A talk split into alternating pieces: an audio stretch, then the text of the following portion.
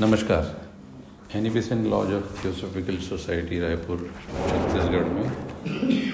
फरवरी 2020 twenty second Saturday को हम सभी थियोसॉफिस ब्रदर्स और सिस्टर्स का हार्दिक स्वागत। कुछ चेंज होना चाहिए, इसलिए ये इस पे कोशिश करने की ज़रूरत कर रहे हैं। बहुत ही अद्भुत किताब है और जिन्होंने लिखी है, वो और भी अद्भुत है। तो थोड़ा थोड़ी सी भूमिका, थोड़ा सा उनके जीवन पे एक छोटा सा प्रकाश अपन डालते हैं। मुश्किल तो है, क्योंकि वो इस कोटि के, इस कोटि के गुरु रहे हैं कि उन पर कुछ भी कहना बहुत ही बहुत ही मुश्किल है। मतलब अगर आप डीप कनेक्ट होते जाएँगे तो आवाज़ निकलना बंद हो जाएगी। He was of that quality जिन्हें हम श्री श्री स्वामी श्री युक्तेश्वर गिरी जी महाराज के नाम से जानते हैं, आपका सांसारिक नाम प्रियनाथ करार था। जिसे बंगला में प्रियोनाथ करार भी कहते हैं। आपका जन्म सीरमपुर, वेस्ट बंगाल में हुआ। टेंथ मई 1855 आप परमहंस योगानंद जी महाराज के और स्वामी सत्यानंद गिरी, ये दो बहुत फ़ेमस क्रिया योग लाइनेज के गुरु हुए हैं, उनके गुरु थे। आप फिजिक्स एस्ट्रोनॉमी एस्ट्रोलॉजी जियोग्राफी और फिजियोलॉजी इन सब्जेक्ट के ज्ञाता रहे। कैलकटा में जिन, जिस कॉलेज में उनकी शिक्षा हुई, वो एक क्रिश्चियन कॉलेज था। तो इसलिए उनको बाइबल का भी ज्ञान आ गया। तो बाइबल से जो गूढ़ चीज़ें हैं, वो इनको पता थी। 1884 में इनका मिलना महाशय लाहड़ी बाबा जी से हुआ। महाशय लाहड़ी बाबा ने श्यामाचरण लाहिड़ी। श्यामाचरण लाहिड़ी जी इनके गुरु थे और एंटायर क्रिया योग जो आधुनिक हम जिसे आधुनिक युग कहते हैं आज, बाद में युगों की परिभाषा इन्होंने दी है, वो हम जब शुरू करेंगे तो हमको समझ में आएगा कि तो कोई दूसरा ही मामला है। लेकिन सो कॉल्ड आधुनिक युग में लाहाड़ी महाशय पोल स्टार या ध्रुव तारा के नाम से जाने जाते हैं। क्योंकि कृष्ण के बाद इस टेक्निक को साल्वेशन मोक्ष रियलाइजेशन की इस टेक्निक को योग की रिवाइव करने वाले लाड़ी महाशय हैं। तो ये लाड़ी महाशय से इन्होंने बनारस में 1884 में क्रिया योग की दीक्षा ली। जम के 10 साल इन्होंने प्रैक्टिस की। मतलब वो ऐसी प्रैक्टिस थी कि उन्होंने अपने घर को आश्रम बना दिया सीरमपुर में। उस आश्रम का नाम था प्रिया धाम, क्योंकि इनका नाम था प्रियनाथ करार। 1894 1894 थोड़ी देर पहले 1893 की चर्चा हो रही थी। 1894 में प्रयागराज में जो अलाहाबाद था, वहाँ कुंभ के मेले में लाहड़ी महाशय ने इनकी मीटिंग करवाई, जो लाहड़ी माशा के गुरु थे, जो कि सशरीरी नहीं है। जिनको कि डेथलेस गुरु के नाम से जाना जाता है, और जिन्हें हम सब प्यार से महाअवतार बाबा कहते हैं। तो बहुत मुश्किल है बोलना भैया।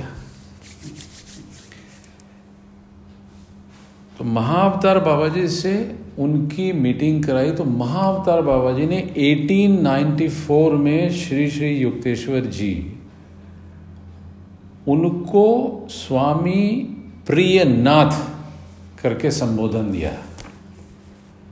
इट मीन्स उस लाइनेज में he has come to the stage which is nothing but a realisation और उनको ये कहा कि सिंस तुम्हें बाइबल का आइडिया है and you know it better तुम अंग्रेज़ी भी जानते हो एस्ट्रोनॉमी भी जानते हो, सारी चीज़ें जानते हो तो उनको आदेशित हुआ एक किताब लिखने का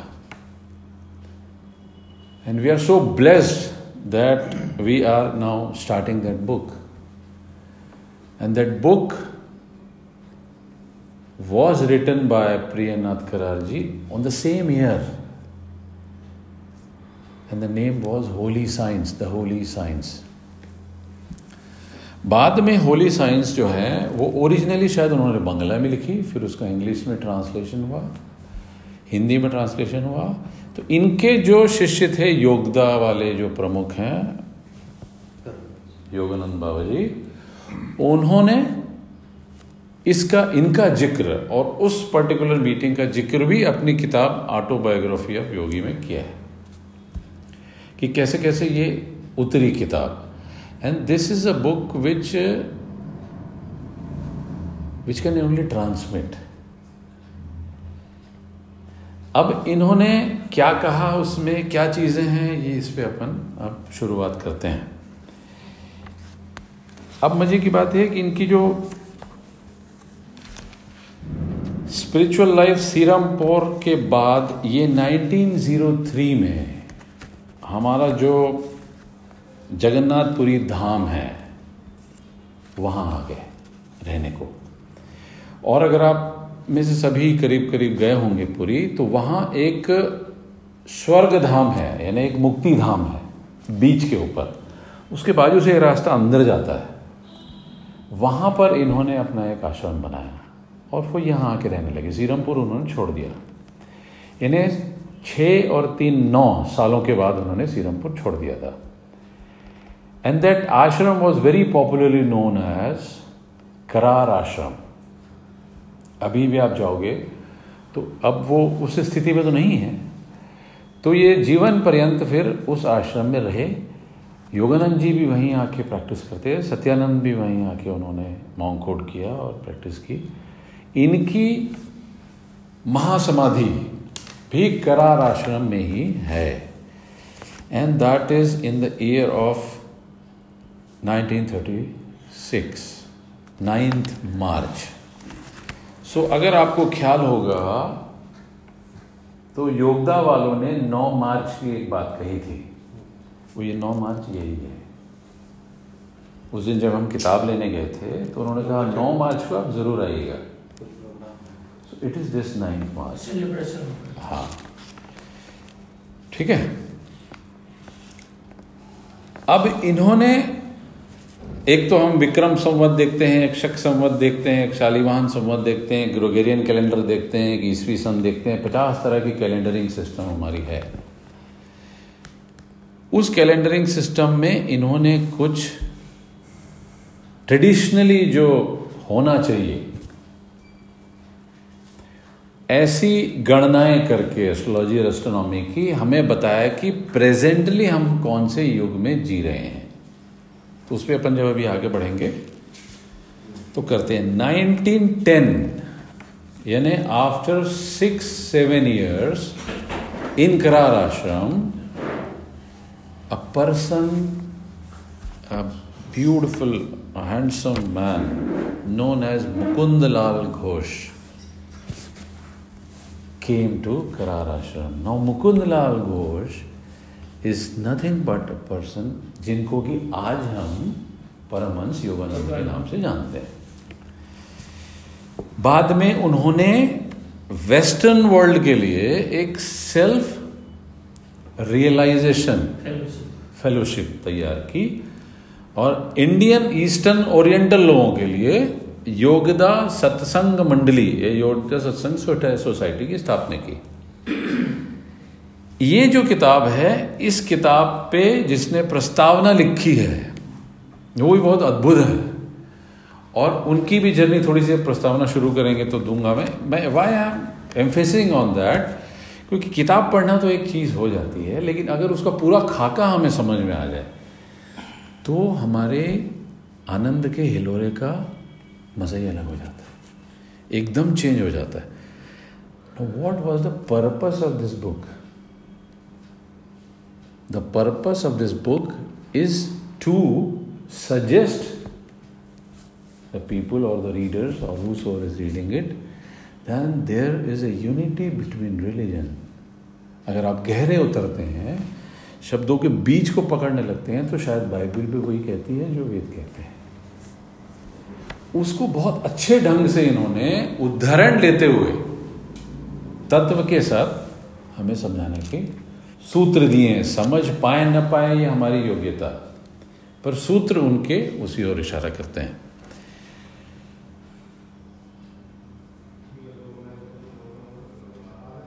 तो हम अब शुरू करते हैं। अच्छा मज़े की बात यह है कि इन्होंने जो आधुनिक युग का जो अभी के युग में जो कैलेंडरिंग सिस्टम में जो इन्होंने अपनी गणनाएँ दी हैं उस गणना का एक आईफोन ऐप भी उपलब्ध है। सो so, आज क्या है as per Swami ji it is there in iPhone it's very mathematical ठीक है तो हिंदी वाली चालू करूँ कि अंग्रेज़ी वाली? यही वाली करें? हिंदी वाली। करें तो एक हिंदी वाली उठा लेता हूँ फिर मैं। बोला, नहीं साहब, बाहर है, मौके का फ़ायदा उठाया जाए। दोनों में है। इंग्लिश में भी उसका है और अपन मिक्स एंड मैच करके पढ़ लेंगे। अब देखिए साहब, इसकी भूमिका से ही शुरू करते हैं, तब और मज़ा आएगा। शुरू से ही शुरू। दो शब्द से शुरू करूँ? फोर वर्ड्स है। इसमें क्या चाहिए सभी देशों के और सभी युगों के सदगुरु अपने ईश्वर अनुसंधान में सफल हुए। कौन कह रहे हैं ये? योगानंद। निर्विकल्प समाधि की अवस्था में पहुंचकर इन संतों ने समस्त नाम रूपों के पीछे विद्यमान अंतिम सत्य को अनुभव किया। उसके ज्ञान और आध्यात्मिक उपदेशों के संकलन संसार के धर्मशास्त्र बन गए। अद्भुत बात है। शब्दों के बहुवर्णीय बाह्य आवरण के कारण एक दूसरे से भिन्न प्रतीत होते हैं, परंतु सभी परम तत्व के अभिन्न मूलभूत सत्यों को ही शब्दों में अल्टीमेटली प्रकट करते हैं। कहीं खुले, कहीं गूढ़, कहीं स्पष्ट और कहीं प्रतीकात्मक रूप में। मेरे गुरुदेव श्री रामपुर निवासी ज्ञान अवतार। अब मज़े की बात है कि योगानंद ने स्वामी जी को ज्ञान अवतार डिक्लेयर कर दिया। Means he was a super human और avatar who was only representing a pure gyan वो किताब भी वैसे ही है, बहुत छोटी सी बुक है, लेकिन it is amazing Shri Yukteshwar Sanatan Dharma और ईसाई धर्म के शास्त्रों में निहित एकता को समझाने के लिए विशेष रूप से सर्वतोपरि योग्य थे। अपने मन के स्वच्छ टेबल पर मतलब your table and your slate has to be clean to understand without any prejudice in शास्त्रों के पवित्र वचनों को रखकर अंतर ज्ञान मूलक तर्क बुद्धि की छुरी से। इसका मतलब है, एक तो तरीका है, हम पढ़ के जो जान लेते हैं, उसके तर्क से हम काटने की कोशिश करें या जोड़ने की कोशिश करें, पर वो काम ना आएगा। अंतर ज्ञान मूलक तर्क बुद्धि की छुरी से वे उनको चीर फाड़ कर सकते थे और इस प्रकार शास्त्रकार गुरुओं द्वारा व्यक्त किए गए सत्यों को पंडितों द्वारा अंतर्विष्ट किए गए वचनों से और उनकी गलत व्याख्याओं से अलग कर सकते थे। ज्ञान अवतार स्वामी श्री युक्तेश्वर जी की अचूक संधानी आध्यात्मिक अंतर्दृष्टि के कारण ही यह संभव हो पाया कि अब इस पुस्तक के माध्यम से भारतवर्ष के सांख्य दर्शन तथा बाइबिल के समझने में अत्यंत कठिन युहन्ना का प्रकाशित वाक्य विच इज़ कॉल्ड रिविलेशन के बीच मूलभूत एकता स्थापित की जा सकती है। अंग्रेज़ी पढ़ने में मन हो रहा है लेकिन दाव के सामने कहा है कि हिंदी जैसा कि इस पुस्तक की भूमिका में मेरे गुरुदेव ने लिखा कि यह पुस्तक उन्होंने गुरु लाहड़ी महाशय के गुरु बाबा जी की आज्ञा से लिखी है 1894 इन तीनों महान गुरुओं के अवतारी जीवन का वर्णन मैंने मेरी किताब योगी कथामृत में किया। कैवल्य दर्शनम में दिए गए संस्कृत सूत्र श्रीमद् भागवत गीता और भारत के अन्य महान शास्त्रों पर काफ़ी प्रकाश डालते हैं। दो सौ उनचास द्वापर घंटी बज गई साहब। ठीक है? या ईसवी 1949 अब योगानंद ने द्वापर 249 क्यों लिखा? आगे आएगा। प्रस्तावना किसने दी है? इंट्रोडक्शन किसने दिया है?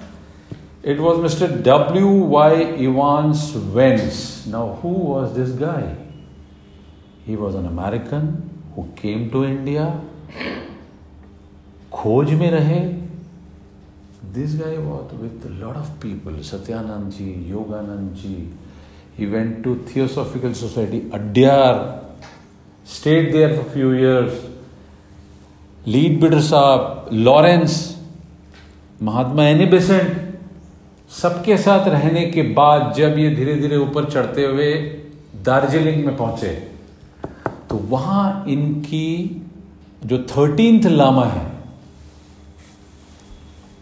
उनसे मुलाकात होगी। दलाई लामा के पहले वाले। ठीक है? वहाँ से वो टिबेट चले गए। ठीक? ये वही हैं जिन्होंने the book of Tibetan book of dead लिखी है। ये वही साहब हैं, ये प्रस्तावना लिख रहे हैं। इन्होंने ही ऑटोबायोग्राफी ऑफ़ योगी की प्रस्तावना लिखी है। छोटा मोटा मामला नहीं है। क्या लिखते हैं साहब ये? एक तो टिबेटियन बुक ऑफ़ डेड है, एक टिबेट ग्रेट योगी मिलरेपा अगर आप मिलरेपा की बात कर रहे हैं तो आपने कई जगह ओशो के प्रवचनों में मिलारेपा का ज़िक्र सुना होगा। अद्भुत मामला है। टिबेटियन योग एंड सीक्रेट डॉक्ट्रिन। अब प्रश्न है ये वो सीक्रेट डॉक्ट्रिन कहीं वहीं से कुछ लेके मैच करके तो संकलन नहीं की गई है। So we have to read this book also here in our study class करना चाहिए। तीनों ही करना चाहिए हमें। तीनों ही अद्भुत किताबें हैं। एक के बाद एक अद्भुत किताबें हैं तीनों। और मैं तो आज टिबेटन बुक ऑफ़ डेड पलटने की कोशिश किया तो मेरे को लगा कि ये तो खतरनाक है। इसको समझना ही बहुत मुश्किल है। उसको कहते हैं बारदो थोदरल। टिबेटन में। मिला नहीं। इन्होंने बुक ऑफ़ डेड लिखी है ना। बुक ऑफ़ डेड का मतलब ये है कि तिब्बत में जो लामा का पूरा सिस्टम है जब मरने लगता है मॉन्ग तो मरने के समय कौन सी साधना ऐसी हो जिससे आपका आवागमन घट जाए? गुरु तक ले जाए So Bardo is while learning of hearing. So mantra, dedicated sound, and constant hammering आपको काट देती है। So you fly away. बारदो के ऊपर ओशो का प्रॉपर नाइट मेडिटेशन है। किसी को चाहिए तो मेरे से ले लीजिए। एक बार बारदो रात को करना शुरू करेंगे तो फिर हो गया कल्याण। बहुत गजब है वो। मतलब कौन मुझे कह रहा था? I don't know somebody but आपने लगातार बारह को सात दिन अगर मेडिटेशन कर लिया तो आठवें दिन आप अपनी मौत देख लोगे। क्या? और बात मौत मौत की अगर हो रही है तो कल जिन्होंने रात को महाशिवरात्रि का प्रोग्राम अगर देखा हो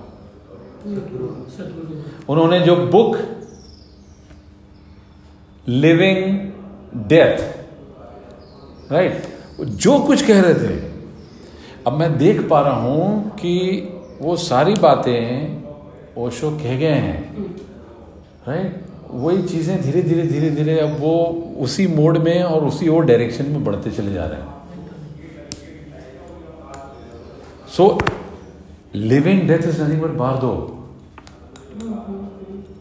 it's nothing बट बार दो अभी किताब शुरू नहीं हुई है साहब ना? यह मेरा अहोभाग्य है और सभी का अहोभाग्य कि मेरी भेंट श्री युक्तेश्वर गिरी जी से हुई। इस पूजनीय संत का एक चित्र मेरी पुस्तक टिबेटियन योग एंड सीक्रेट डॉक्ट्रिन के आवरण अंश में प्रकाशित हुआ है। अब बात चित्र की आई है तो ये बेल बता देना लाजमी है कि एक बैंड हुआ था अमेरिका का, बहुत फ़ेमस ख्याल होगा था आपके साहब को, उसका नाम था the Beatles one of the finest band in America evolve band कहते थे हम लोग। क्यों इवॉल्व हो पाया वो? Because they came to India they were here they were with Maharishi they were with आपका जो कैंची आश्रम वाले बाबा जी बड़े से नहीं नीम करोली बाबा उनका एक बैंड में फ़ोटो इनकी है। नाउ यू कैन को रिलेट कि बिना कहीं गए हुए चीज़ें कहाँ कहाँ तक पहुँच जाती हैं। ठीक है?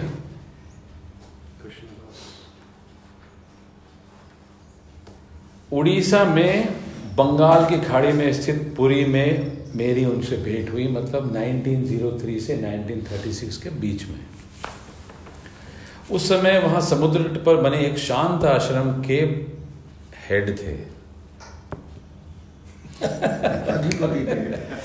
और मुख्यतः किशोर शिष्यों की आध्यात्मिक शिक्षा दीक्षा में व्यस्त रहते। बहुत ही स्ट्रिक्ट बहुत ही स्ट्रिक्ट इतने स्ट्रिक्ट की मतलब इन्होंने कहा योगानंद जी कि अगर इनका कोई शिष्य होने में सफल हो जाता है तो मतलब वो तो पार हो गया। ही दैट टाइप सौम्य वदन थे वाणी मधुर थी लेकिन स्ट्रिक्टनेस की कोई सीमा नहीं थी। उनकी उपस्थिति आह्लाद क्या? आह्लादित करने वाली थी। वे हर प्रकार से वो श्रद्धा और भक्ति के योग्य थे जो उनके शिष्यों के हृदय के लिए सहज ही फूट पड़ती थी। उन्हें जानने वाले हर व्यक्ति के हृदय में चाहे वो किसी भी धर्म, समाज का हो, परम आदर ही होना योग्य होता था।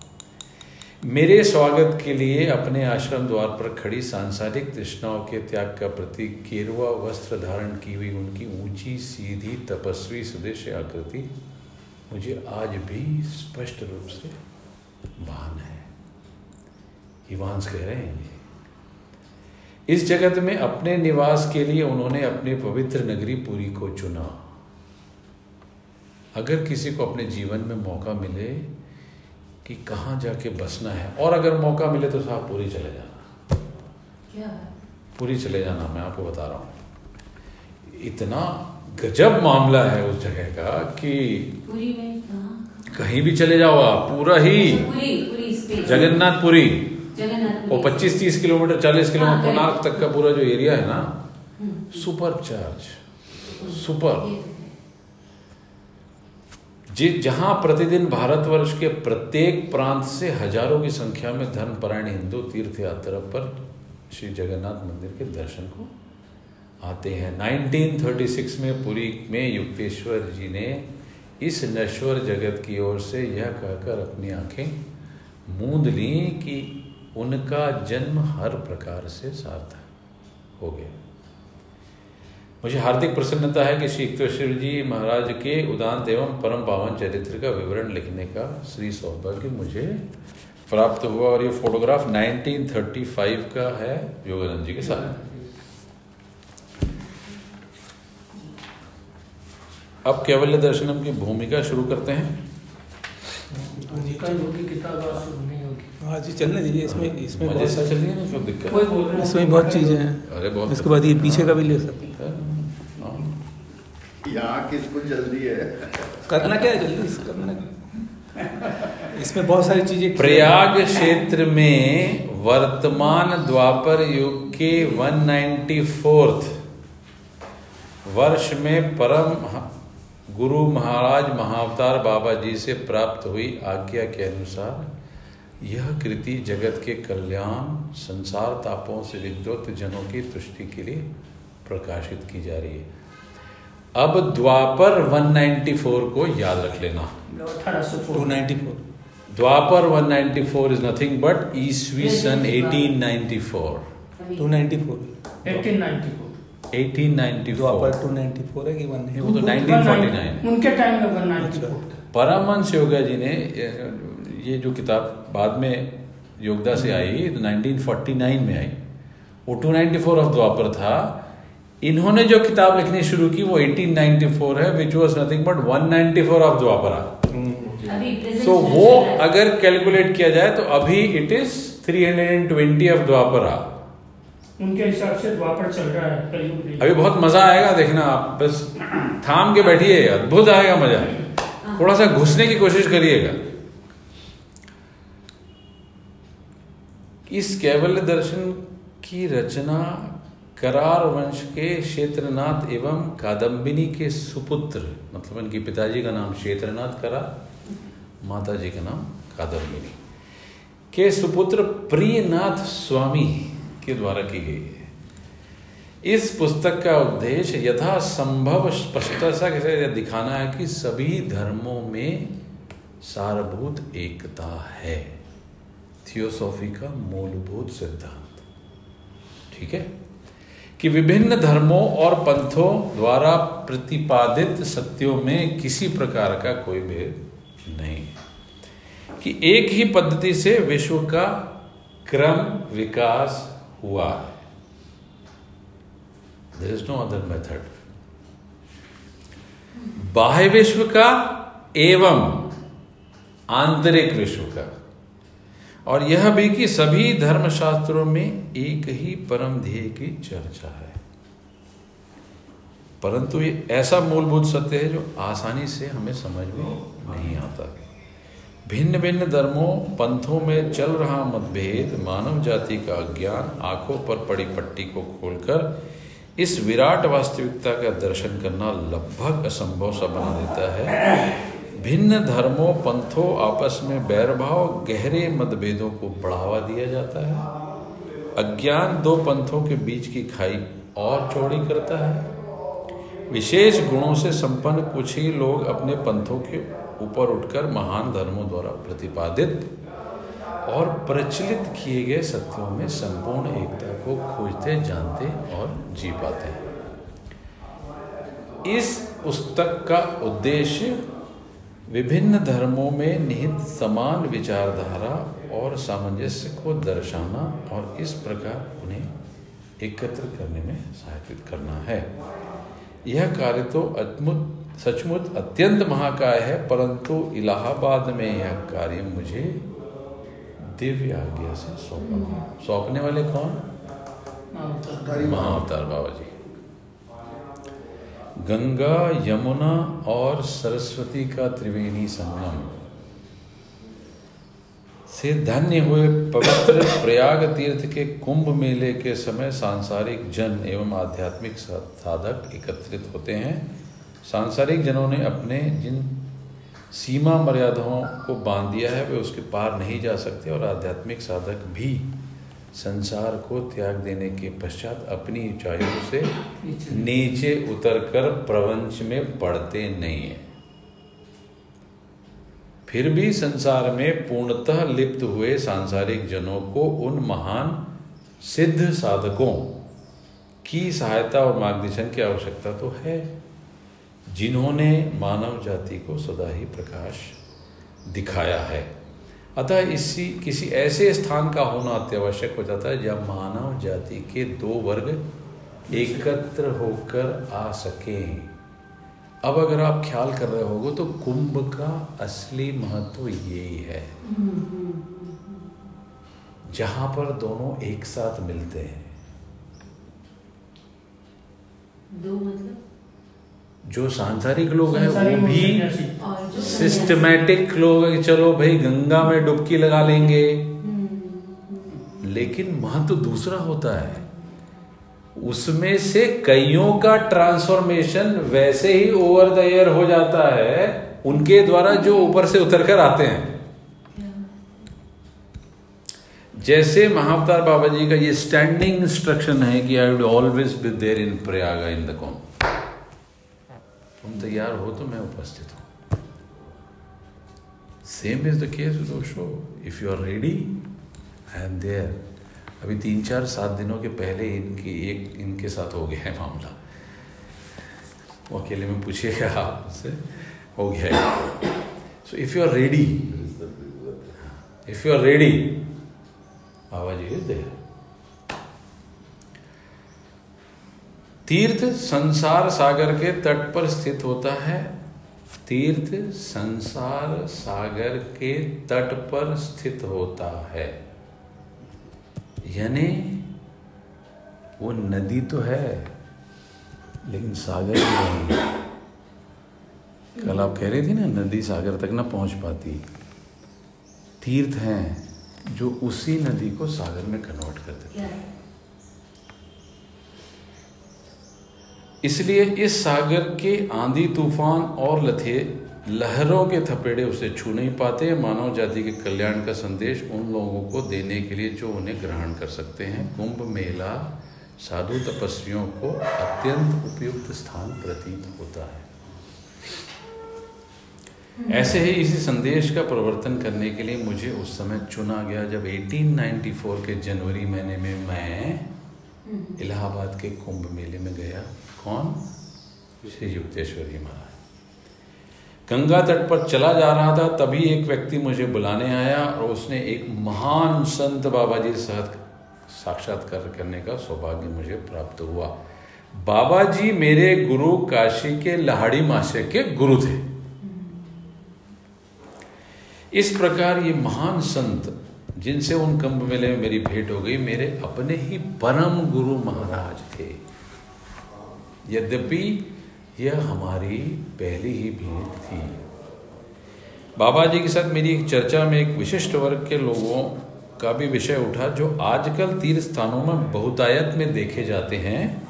मैंने विन- विनम्रता के साथ कहा कि उस समय, उस मेले में उपस्थित अधिकांश लोगों से कहीं अधिक बुद्धिमान लोग विश्व के सुदूर हिस्सों में यूरोप और अमेरिका में रह रहे थे।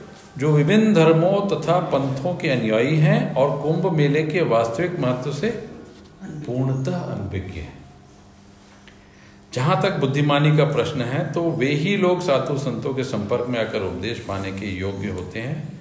परंतु फिर भी उन विदेश में रहने वाले बुद्धिमान लोग निरे भौतिकतावाद में आकंठ में डूबे हैं। उनमें से कुछ ऐसे हैं जिन्होंने विज्ञान एवं दर्शन शास्त्र जैसे क्षेत्रों में अपने आविष्कारों के लिए ख्याति प्राप्त कर ली है, परंतु फिर भी विभिन्न धर्मों में निहित सारभूत एकता उनके समझ में नहीं आती। उनके धर्म और पंथ लगभग दुर्लभ्य बाधाएँ बन चुके हैं। जिनसे मानव जाति के लिए सदा ही विभाजित होने का खतरा नज़र आने लगा। मेरे परम को गुरु जी महाराज मुस्कुराए मतलब महावतार बाबा जी मुस्कुराए और मुझे स्वामी की उपाधि से विभूषित कर कहने लगे और आदेश दिया कि मैं नहीं जानता क्यों, पर बाधाओं को हटाने और सब धर्मों की मूलभूत एकता के लिए. उन्होंने मुझे चुन लिया ज्ञान के विकास की चार अवस्थाएँ और इन अवस्थाओं के अनुसार पुस्तक को चार भागों में विभाजित किया गया। धर्म का सर्वोच्च ध्येय आत्मज्ञान है। Right right? शिव सूत्र का पहला सूत्र, चैतन्य आत्मा है। यही चीज़ है। धर्म का सर्वोच्च ध्येय आत्मज्ञान है, परंतु यह प्राप्त करने के लिए बाह्य जगत का ज्ञान होना अत्यंत आवश्यक है। अतः इस पुस्तक का प्रथम भाग वेद से संबंधित है। और इसमें सृष्टि के मूलभूत तथ्यों को तथा शून्य से उसकी विकास और पुनः शून्य में विलय की प्रक्रिया की चर्चा की गई है। जैसा थियोसॉफी भी कहता है सर्वेद भी कहते हैं। सृष्टि की श्रृंखला में बड़े से बड़े जीव से लेकर छोटे से छोटे जीव भी तीन अनुभूतियों के प्रति आकर्षित होते दिखाई देते हैं। वो कौन सी हैं? एक है अस्तित्व, दूसरी है चेतना और तीसरा है आनंद। इस पुस्तक के द्वितीय भाग में इन्हीं तीन बातों की चर्चा है। तृतीय भाग में तीन उद्देश्यों की, पूर्ति की, पद्धतियों की चर्चा है। चतुर्थ भाग में अनुभवों का वर्णन है। जो जीवन के इन तीन उद्देश्यों की पूर्ति के मार्ग में उन्नत हुए और अपने अंतिम लक्ष्य में पहुंचकर लोगों को प्राप्त होते है। ना अद्भुत किताब? इस पुस्तक में मैंने जिस पद्धति का अवलंबन किया है उसे पहले मैंने भारतीय ऋषियों की भाषा में विषय से संबंधित संस्कृत प्रस्तुत किए। फिर उन्हें पाश्चात्य देशों के धर्मशास्त्रों का संदर्भ देकर स्पष्ट किया। और पूर्ण प्रयास किया कि स्पष्ट करने में पौर्वताय और पाश्चात्य की शिक्षाओं में कोई अंतर न हो। विरोध लगे तो बिल्कुल ही नहीं। यह पुस्तक परम गुरुदेव की प्रेरणा से लिखी गई और द्वापर युग में लिखी गई है। बार बार आ जाते हैं द्वापर। जिसमें ज्ञान के सभी क्षेत्रों में तीव्र गति से विकास होता है और हो रहा है। एक तो मज़े की ये बात हुई साहब कि कलयुग में नहीं हुआ। कलयुग में नहीं है। तो तो है।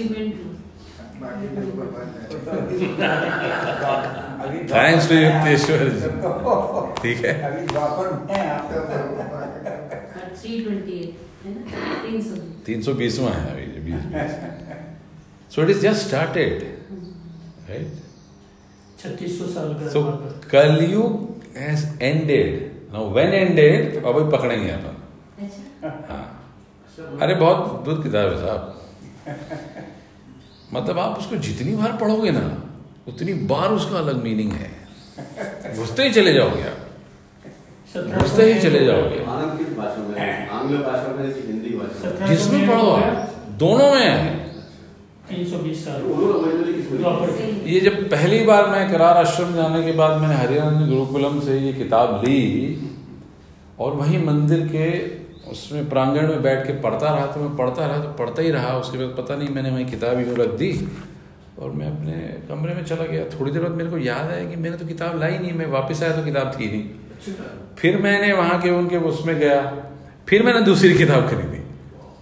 और फिर लाई फिर वापसी में मैं पूरा पढ़ता आया ट्रेन में उसको मैंने तो मैं तो कूदने लगा। तो क्या किताब है करके साथ? तो विद्वान तो आप ये बात नहीं है। विद्वान लोग तो ये कहते हैं कि आप अपने जीवन में ही चारों युग देख सकते हाँ। बिल्कुल। बचपना जो है आपका सतयुग है। जवानी जो है आपका त्रेता युग है। और जो प्रौढ़ अवस्था है वही आपका द्वापर है। और जो बुढ़ापा है ना वो कलयुग अभी तो द्वापर में में जाएँगे ही तो प्रौढ़ है। चलिए आगे बढ़ते हैं। हैं। आगे बढ़ते हैं आगे बढ़ते हैं। प्रौढ़ मतलब हो तो ही। प्रौढ़ावस्था जो है ना सबसे संतुलित अवस्था है। प्रौढ़ावस्था जो है यही तो बोल रहे हैं संतुलित अवस्था की अवस्था है है। यही तो ये बोल रहे हैं कि द्वापर में मेच्योरिटी की अवस्था हाँ। संतुलित अवस्था प्रौढ़ प्रौढ़ मनुष्य मतलब संतुलित मनुष्य रहता क्योंकि जवानी में जब उछल कूद ये वो बचपन में तो कुछ मतलब ज्ञान ही नहीं रहता। द्वापर में तो महाभारत हुआ है तभी तो हुआ है ना। कर रहे हैं ना माता तभी तो हुआ। मंथन। धै- धैर्य रखो ना आप खुद ही बोलोगे कि हाँ सही है। मतलब मैं तो पेन वेन पेंसिल वेंसिल सब लाया हूँ। अपन तो मैथमेटिक्स के हिसाब से देखेंगे बिल्कुल। यहाँ पे एक बोर्ड लगा भले एक हो चाहे दूसरी मीटिंग में हो तीसरी में हो हाँ। एक काम और कर सकते हैं अपन वो बना के लगाना चाहिए हाँ बोर्ड। कर सकते हैं। उससे बिल्कुल हाँ, there. बोर्ड हाँ, भी वो दे स्टडी क्लास हैं। बोर्ड शुड भी इसी- दे उधर लगा देंगे बोर्ड। इसी से शुरू करेंगे। नहीं इधर ही लगा दो आप यहाँ इंग्लिश से हाँ जो भी तो- बोलेगा जो बोलेगा वो एक्सप्लेन हाँ इसी टॉपिक से ना अपन एक बोर्ड खरीद लेते हैं। हम्म, बिल्कुल। सही। है ना? बिल्कुल। देखिए ज्ञान अवतार की किताब पढ़ते पढ़ते ज्ञान आ गया। तो कैवल्य है ना? हम्म? दर्शन। अभी तो सब भूमिका चल रही हाँ। तो है। तो है। ना वो चल रही हाँ। केसर जी महाराज। ऐसे एक कैवल्य उपनिषद भी ना है ना। हाँ बिल्कुल। वो अपन ले चुके हैं जी हम्म, द्वापर युग। सो द्वापर युग में लिखी गई जिसमें Bible and Upanishad and Veda हाँ। द्वापर युग में लिखी गई और जिसमें ज्ञान के सभी क्षेत्रों में तीव्र विकास हो रहा है और होता है और मैं आशा करता हूँ कि इस पुस्तक की सार गर्भित्री उन लोगों के पकड़ से बाहर नहीं रहेगी जिनके लिए इसका प्रयोजन है। प्रयोजन बहुत अच्छा शब्द है। यहाँ युगों की काल गणना की थोड़ी सी चर्चा। किसी की गाड़ी में पानी है? बॉटल एनी बड़ी विकास नहीं? यहाँ युगों की काल गणना की थोड़ी सी चर्चा। हाँ हाँ, प्रभात हो गया। यहाँ युगों की काल गणना की।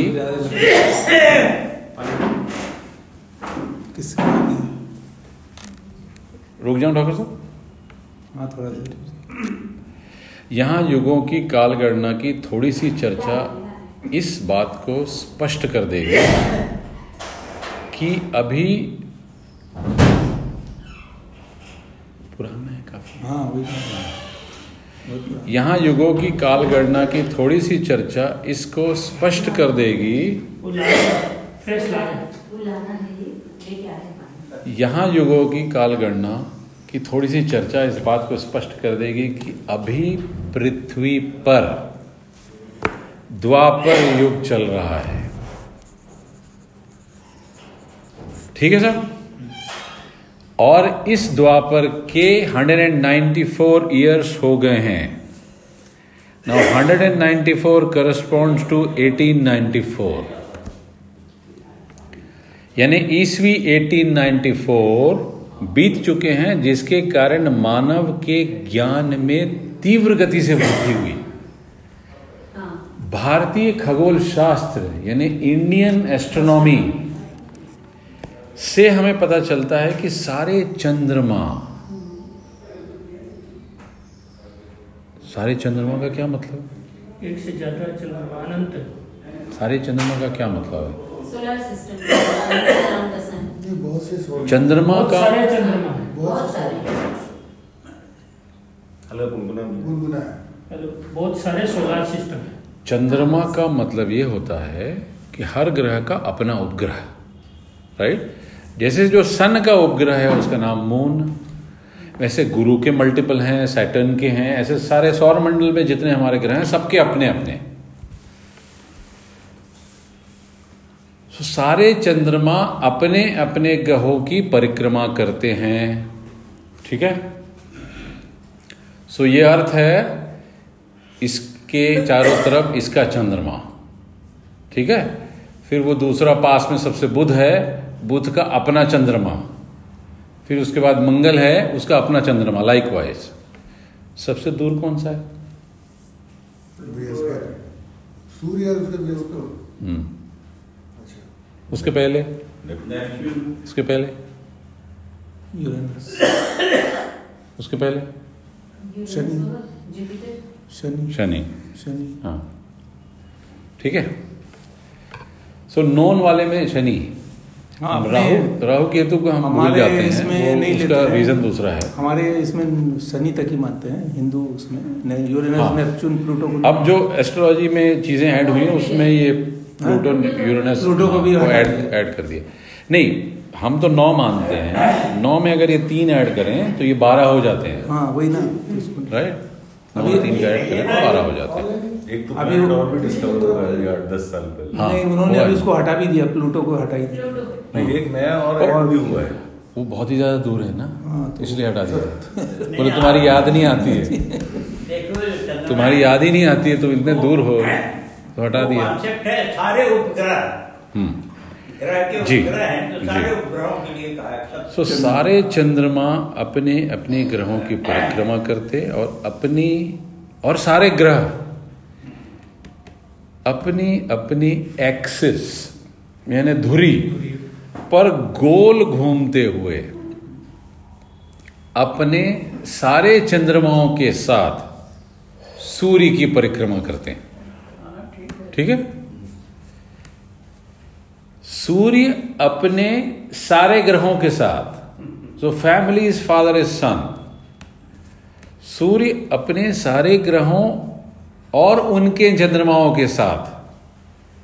एक दिक तारे, यानी डुअल स्टार, को अपना केंद्र बनाकर, उसकी परिक्रमा करता है।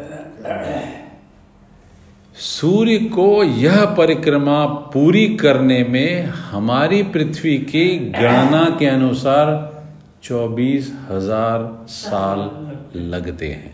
एक चक्कर। में हाँ। सूर्य को सो हम सूर्य सूर्य अल्टीमेटली पूरी फौज के साथ एक डोल स्टार का चक्कर लगा रहा है। चौबीस हज़ार साल में। ट्वेंटी फोर थाउज़ेंड ठीक है?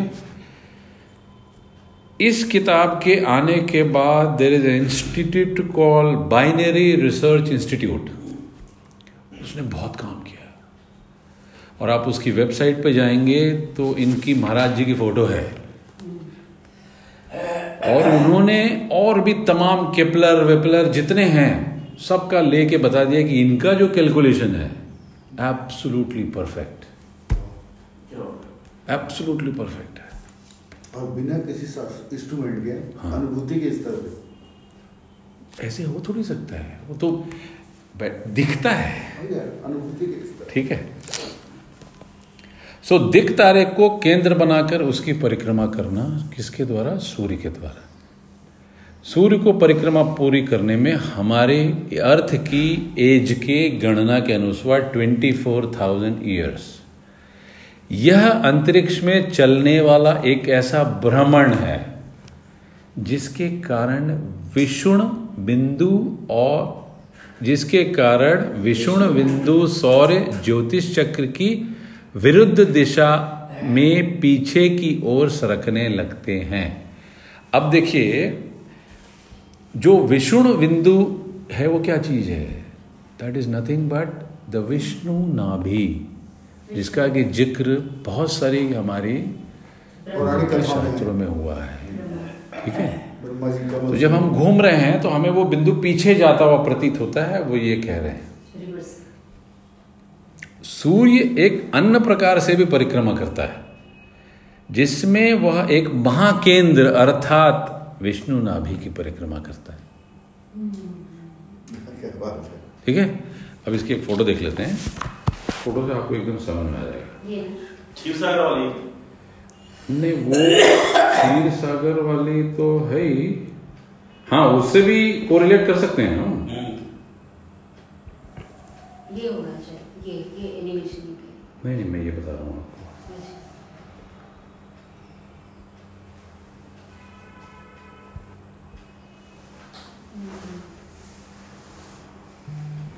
ये ये ये देख लीजिए। राइट सो ये विष्णु नाभि ये डुअल स्टार ये हमारा सन और हमारी पृथ्वी। तो ग्रीन हमारी पृथ्वी, उसके ऊपर हमारा चंद्रमा, हम उसमें घूम के हम सन पे, फिर सन हमको लेते हुए इस डुअल स्टार पे, और ये डुअल स्टार विष्णु नाभि पे so this is the cycle है ना? इसको ख्याल में रखेंगे तो? अब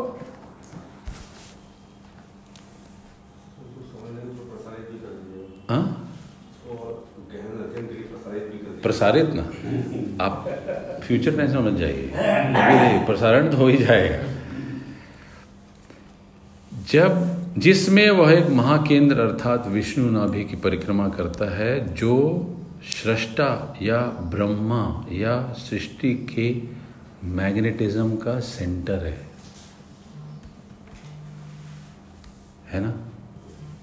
सब कुछ वहीं से निकला है। ब्रह्म धर्म का या आंतरिक जगत की मानसिक सच्चरिता का नियंत्रण करता है। So if you are fully enlightened in terms of your mental consciousness so the source is Vishnu nabhi है ना? अपने केंद्र की या दिक तारे की परिक्रमा करता हुआ सूर्य। जब महाकेंद्र अर्थात ब्रह्मा के केंद्र से सबसे निकट स्थान पर पहुंचेगा अब सबसे निकट स्थान कौन सा है साहब? नहीं वो बता देता हूँ। देखिए ये सन है ये अपने तारे की परिक्रमा कर रहा है तो जब ये जो सन है ये यहाँ आ जाएगा। राइट सो ये विष्णु नाभि के सबसे करीब होगा।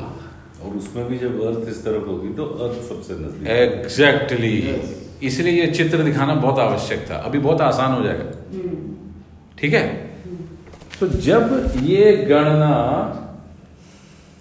ब्रह्मा के केंद्र के सबसे निकट पहुंचेगी जब शारदीय विषुण मेष राशि के आरंभ में आएगा। सो करस्पॉन्डिंग जो कॉस्मोस मेस्ट्रोलॉजी की जो पोजीशन होगी वो कैसी होगी? वो आगे वाले पेज में उन्होंने एक पूरा सर्कल बना के उसको डिफाइन किया। ठीक है?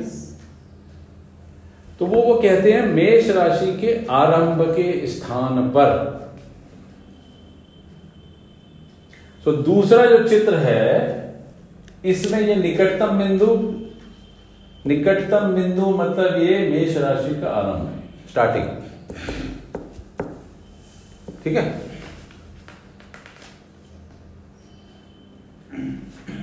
कुछ क्वेरी तो नहीं है मैं क्लियर कर देता हूँ अभी। मेष पाइसेस को कहते हैं।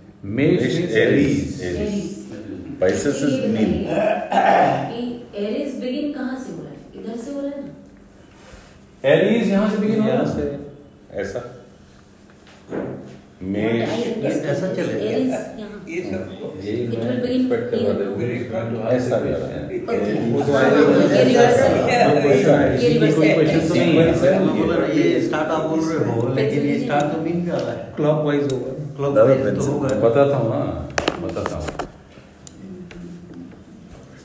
नहीं, कोई-. क्लियर है? हाँ, अभी क्या क्लियर है बताइए।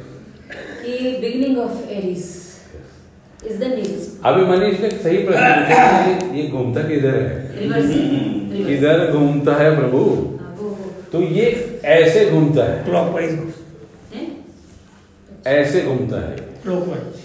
तभी तो वो कंफ्यूज नहीं, तभी वो मेष के आरंभ में तो आएगा। मेष के बाद टॉरस आएगा ना। अगर ऐसे घूमता तो मेष के बाद पाइसेस हो जाता मेष खत्म हो जाता ये अंदर का सर्किल घूम रहा है ना उसको बता रहा है। एरीज इधर जाएगा तो टॉरस यहाँ पहुंचेगा। Confusion है? नाम की ऐसे चल रही है। रोटेशन ऐसा चल रहा है। इफ़ टॉरस इज़ कमिंग सही, एकदम सही। It has to move this फिर मेष के बाद वृष आएगा बना दो। क्या यहाँ this- पर। समझ।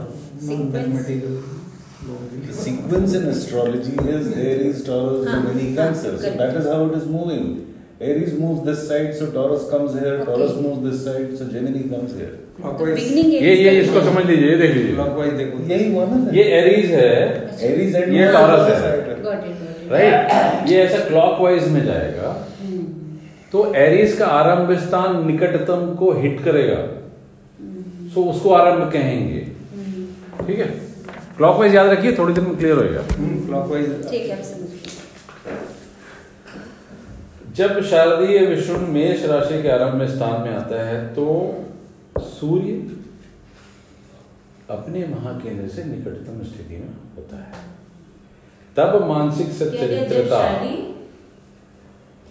जब शारदीय विश्व मेष राशि के आरंभ स्थान पर आता है तब मानसिक सचरिता या धर्म इतना उन्नत हो जाता है कि मनुष्य को सहज ही सर्वथा ज्ञान हो जाता है।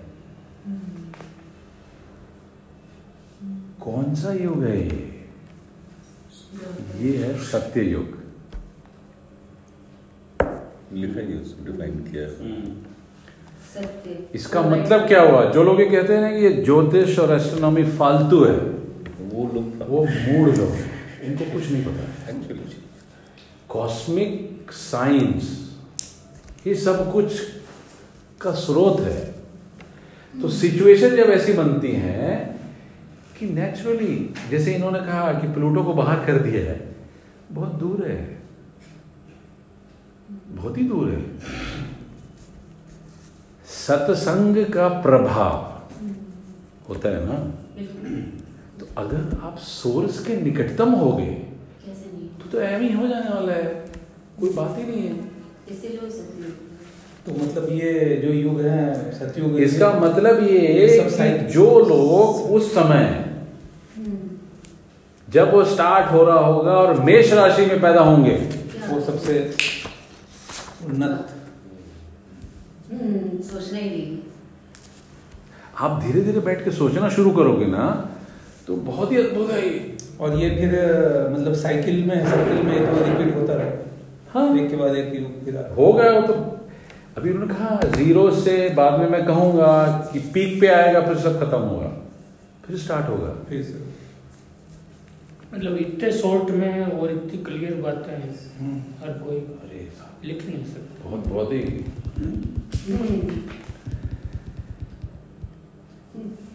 सहज ही सब ज्ञान हो जाएगा सहज समाधि घटित हो जाती है यहाँ तक कि परम तत्व के गूढ़ तत्वों का रहस्य भी ऐसे ही पता लग spirit. सो द मिस्ट्री हम लोग ज्योग्राफी से पढ़ रहे हैं so the mystery. So the mystery unfolds automatically आज ओपीडी छुट्टी कर दी नहीं दस बजे तक है। वो यह शारदीय इनके पेशेंट नहीं डॉक्टर साहब रोक देंगे? रोक दें अगली बार कर लेंगे। हाँ। अच्छा। हाँ, अच्छा रहेगा पंद्रह मिनट और करते हैं। भूमिका खत्म कर देते हैं। हाँ। भूमिका अरे भूमिका। नहीं भूमि कुछ है। तो वो कितना है? वही तो अद्भुत है। कितना वही भूमिका ले लो ना सर। चौबीस पेज तक है भूमिका। नहीं नहीं नहीं चौबीस तक है तक ले लो ना। नहीं नहीं। क्योंकि जनरल डिस्कशन ले लीजिए। क्या? Let it go very slow and हाँ, आराम very से। clearly. And ये तो नहीं हरी करने वाली तो फिर मिस करेगा ये ऐसी चीज़ है। वही चीज़। ये तो पूरी उतारने वाली चीज़ है साहब। पूरी उतारने वाली चीज़ है। तो आपको कह रहा हूँ ना। ये तो पूरी की पूरी जो किताब है ना मैं जब तो उसको दूसरी बार ट्रेन में फ़र्स्ट क्लास में के तो आराम से लेट के पढ़ने की कोशिश किया तो तीन पेज के बाद मैं उठ के बकायदा आसन लगा के बैठ गया। बोले नहीं नहीं नहीं नहीं ये तो अलग ही है। नहीं पढ़ के समझ नहीं आएगा। आधा तो उसमें मैथमेटिक्स है। आप लोग वो अपने अनुभव थ्रू शेयर कर जाओ। जनरल डिस्कशन इसके ऊपर। कैसे अनुभूति हुई आपकी वो एक एक कहीं पे आके रुक जाओ कोई पॉइंट ले उस पे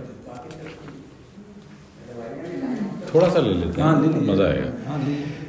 यह शारदीय विश्व अब बीसवीं शताब्दी के आरंभ में आरोही द्वापर युग के शुरुआती काल में कन्या राशि के नक्षत्रों में आएगा।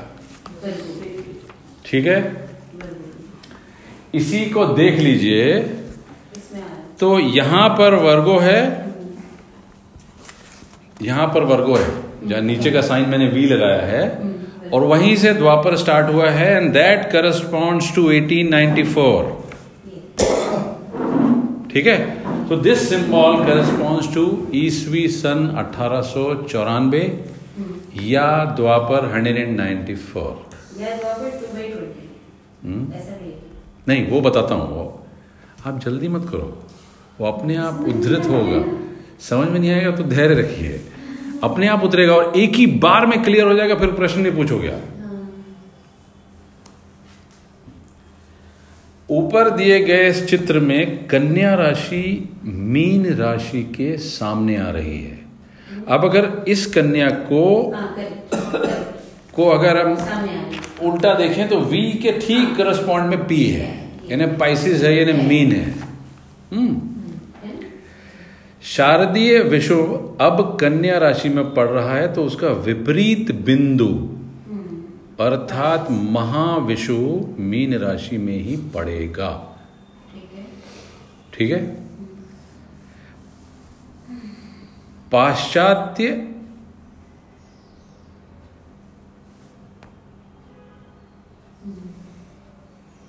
अरे बाप रे तो कहाँ कहाँ से कहाँ पहुँच जाता है आदमी? पाश्चात्य तत्वज्ञानी महाविश्व का ही सबसे अधिक महत्व मानते हैं। जो वेस्ट के लोग हैं रियलाइज्ड लोग वो सबसे ज़्यादा महत्व का मानते हैं। इसीलिए वो कहते हैं कि विश्व अभी मीन युग यानी कि पीसियन एज में है। सो so, इसके करस्पॉन्डिंग मीन निकटतम बिंदु के पास है। इसलिए इसको पाइसन एज कहते हैं। अब जो मीन है ना यानी बारह नंबर उसका ग्रह का जो अधिपति है। जुपिटर है। ठीक है? सेजिटेरियस जो है वो भी जुपिटर को बिलोंग करता है। लेकिन गुरु का मज़ा ये है कि वो कर्क में उच्च होता है। बट इन दोनों राशियों का अधिपति है। सो नाइन एंड ट्वेल्व का। ठीक है? अब गुरु मतलब ज्ञान। तो ज्ञान की उत्तरोत्तर प्रगति द्वापर में होगी। वेस्टर्न लोग उसको कह रहे हैं कि पाइसियन एज है। कोरिलेट हो रहा है दोनों। है ना? राशियों में विषुण बिंदु आपस में परस्पर विपरीत गामी गति से घूमते हैं। अतः जब विषुण बिंदु मीन कन्या राशियों से बाहर निकलेंगे तो वो कुंभ और सिंह। कुंभ और सिंह ऐसा move हाँ। इधर सिंह आ जाएगा उधर हाँ। कुंभ पहुँच जाएगा। हाँ। स्वामी श्री युक्तेश्वर जी के सिद्धांत के अनुसार विश्व ने ईसवी 499 यानी ईसवी सन 500 यानी आज से करीब 1500 साल पहले। कलयुग शुरू हुआ था। अब ख्याल रखिएगा थोड़ी देर में उसका आंसर मिल जाएगा जो आप कह रहे थे। जो इस्लाम पे बातचीत आप कर रहे थे ना उसका स्व आराम से ऑटोमेटिक ऑटोमेटिक तरीके से आंसर आ जाएगा। टाइम पूरा कलयुग का ही टाइम हाँ, आराम से आंसर आ जाएगा उसका। कुछ करने की ज़रूरत ही नहीं है आप वो तेरह सौ साल जो है चलिए। 500 से लेकर के सो 499 में मीन कन्या के युग में विश्व ने प्रवेश किया। मीन और कन्या के युग में विश्व ने प्रवेश किया। 2000 वर्षों पश्चात यानी टू फोर डबल नाइन यानी 2500 और अभी है 2020 यानी कितना बच गया? अराउंड 470 इयर्स कुंभ सिंह युग। कुंभ और सिंह के युग में प्रवेश होगा। बारह हज़ार वर्षों के बाद सूर्य अपनी परिक्रमा पथ में ब्रह्मा या महाकेंद्र से सबसे दूर स्थित स्थान में पहुंचेगा। नाउ वन चक्कर is twenty four thousand so half is twelve thousand and another half is twelve thousand ठीक है? को दो युग लगेंगे एक चक्कर बारह हज़ार का एक युग होता है। दो युग दो युग सो बारह हज़ार वर्षों के बाद सूर्य अपनी परिक्रमा में ब्रह्मा या विष्णु नाभि से सबसे दूर स्थानों पर पहुंचेगा। तब शारदीय विषु तुला राशि के आरंभ स्थान में आएगा। तब धर्म का हास होते होते वह इतनी निकृष्ट अवस्था में पहुँच जाता है कि मनुष्य स्थूल जगत से परे कुछ नहीं समझ पाता। कौन सा टाइम अभी साल के हिसाब से साल के हिसाब से आप ये देखोगे तो 1100 और आप जोड़ लीजिए 194 ठीक है? उसको बारह हज़ार में से घटा दीजिए। तो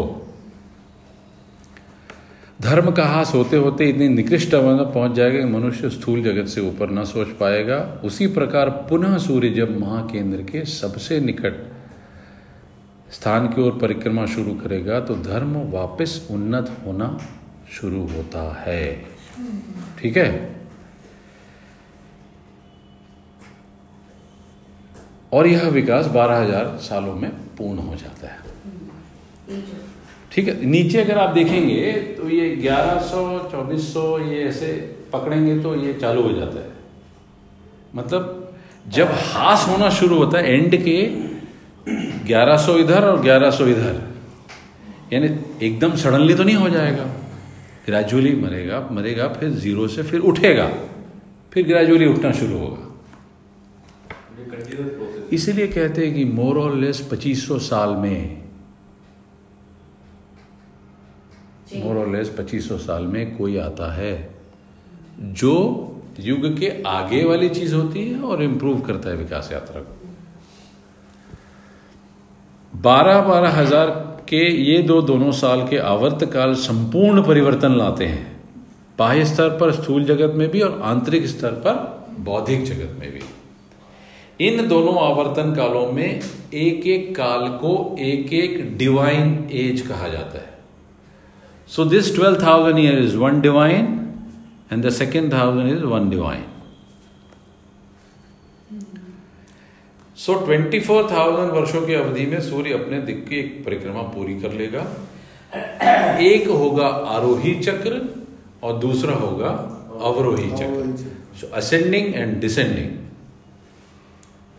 धर्म की उन्नति धीरे धीरे होगी और 12000 सालों की अवधि में यह चार अवस्थाओं में विभाजित होगी। 12000 वर्षों के उस काल को जब सूर्य के परिक्रमा पथ पर एक बटे बीस के हिस्से से अगर आप डिवाइड करना शुरू हो जाओ तो जब परिक्रमा पथ के एक बटे बीसवें हिस्से में हो रहा होता है तो उसको कलयुग कहते हैं। सबसे छोटा कलयुग दिखा सबसे छोटा है कलयुग। हम्म, एक क्यों दिखाया है ऐसा? क्योंकि ये धर्म के परिप्रेक्ष्य में बात कर रहे हैं। हाँ धर्म जैसे जैसे धर्म इंप्रूव होगा युगों का काल बढ़ता चला जाता है। ऑब्वियसली वो जो बढ़ेगा ही। वर्स्ट है जहाँ से फिर वापस शुरू हो रहा है that will always be the smallest yes सत्य का सबसे बड़ा है चार बटे बीस चार बटे इस काल में धर्म अपनी आरंभिक अवस्था में मनुष्य की बुद्धि नित्य परिवर्तनशील बाह्य जगत से अधिक कुछ देखने में असमर्थ है। चौबीस सौ वर्षों के उस काल को, जब सूर्य अपने परिक्रमा के टू बाई ट्वेंटी में भ्रमण कर रहा हो। Twenty four hundred years is Dwapar. Twelve hundred years is Kali. Thirty six hundred years is Treta. इसीलिए उसको त्रे कहा जाता है। सो so, बारह के मल्टीपल में काम करना है।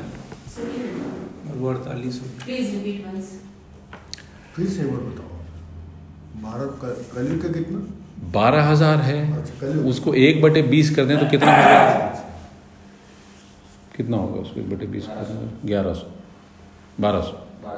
है ना? बारह हज़ार का बीसवां हिस्सा हाँ। तो कितना हुआ बीस को हिस्सा हम्म। छह सौ सौ। होगा तो दो कितना हो गया? छह सौ हो गया। दो लिया ना। अब मैंने कहा कि जब वो अवरोही चक्र हाँ, में हास तो अचानक नहीं हो जाएगा। सो दो को मिलाए तो कितना हुआ? बारह सौ। तो बारह सौ इज़ अ कली। दो बार बारह सौ जोड़ा इज़ द्वापर। तीन बार बारह सौ जोड़ा इज़ त्रेता। हाँ चार बार जोड़ा इज़ अड़तालीस सौ।